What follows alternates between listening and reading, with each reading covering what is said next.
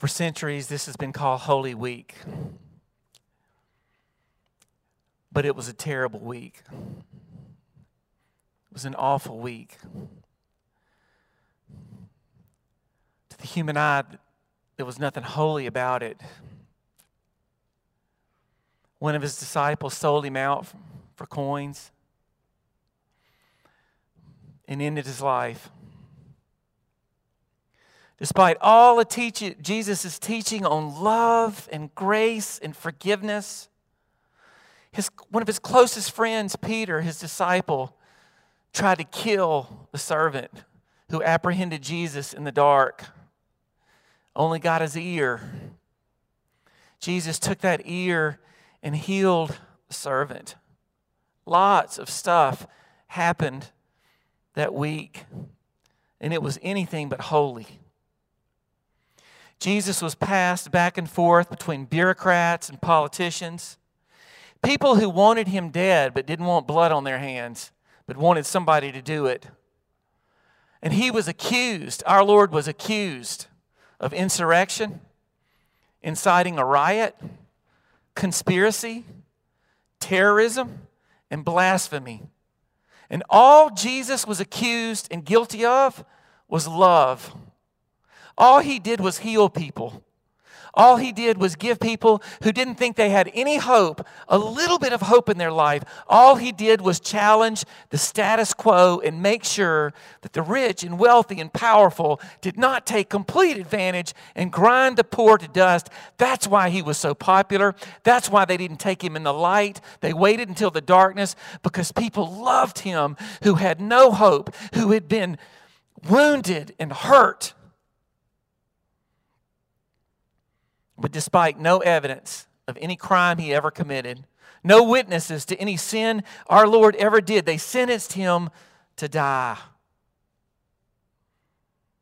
And as he awaited, they humiliated him. Soldiers bullied him, beat him, mocked him, took a reed and put it in his hand, tore skin off his back, put a purple blanket around him, and shoved a crown of thorns on his head until his head bled. And they said, Behold, look at this idiot, this king of the Jews. He thinks he's the king. They stripped him. They stripped him down, bleeding. And so it went. The one that we worship and adore every single Sunday, the Holy One, the prophet, the great Messiah, love with skin on, was executed brutally. He died with his body convulsing and his lungs collapsing. There is nothing more evil than happened on that Friday. Everybody deserted him. Everybody deserted him. Only the women and the beloved disciple dared to stay close. Only his mama and his aunt and Mary Magdalene and his beloved.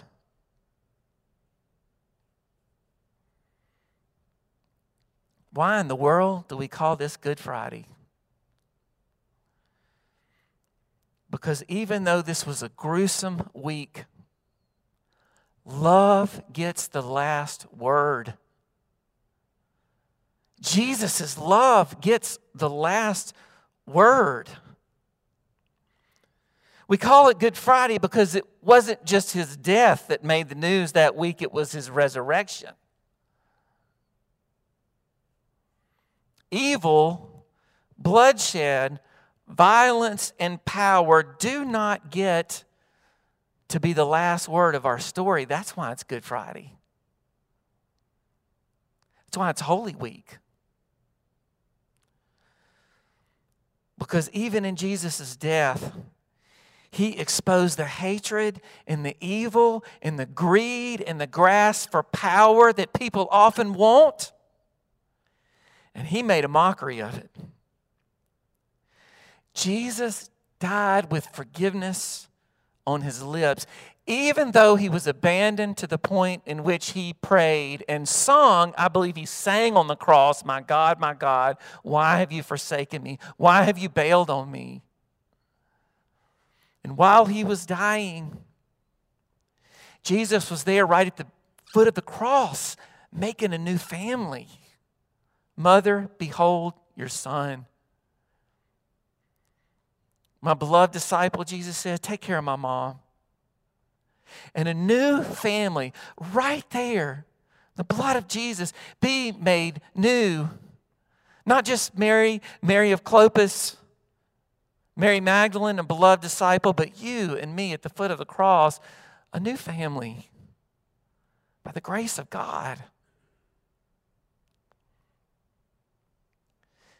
You see, Jesus was stripped of everything that day except the one thing that we can't live without, and that is love and hope.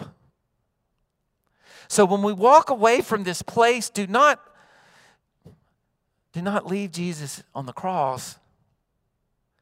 Know that he awaits for us.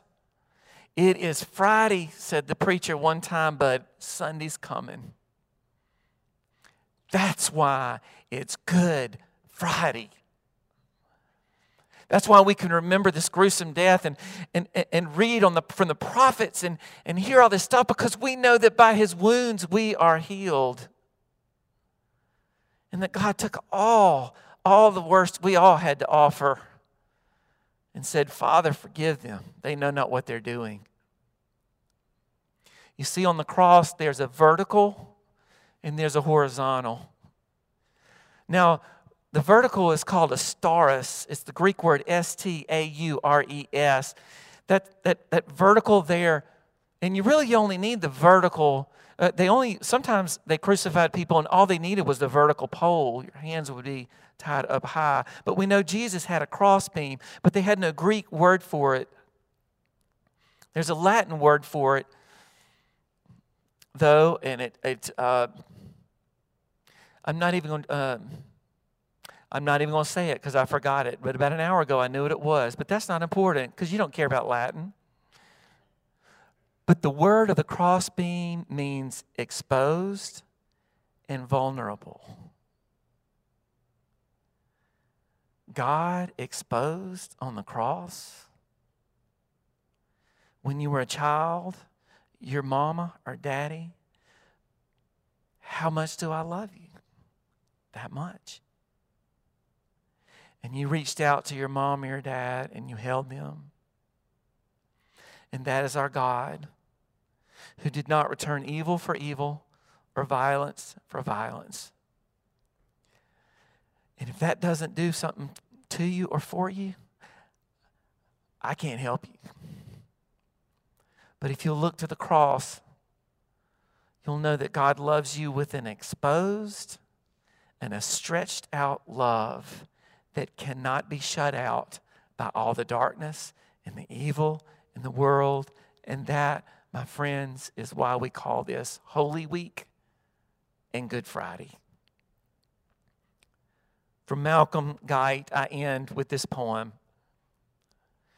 See, as they strip the robe off from off his back and spread his arms and nail them to the cross, the dark nails pierce him and the sky turns black, and love is firmly fastened onto loss. But here a pure change happens on this tree.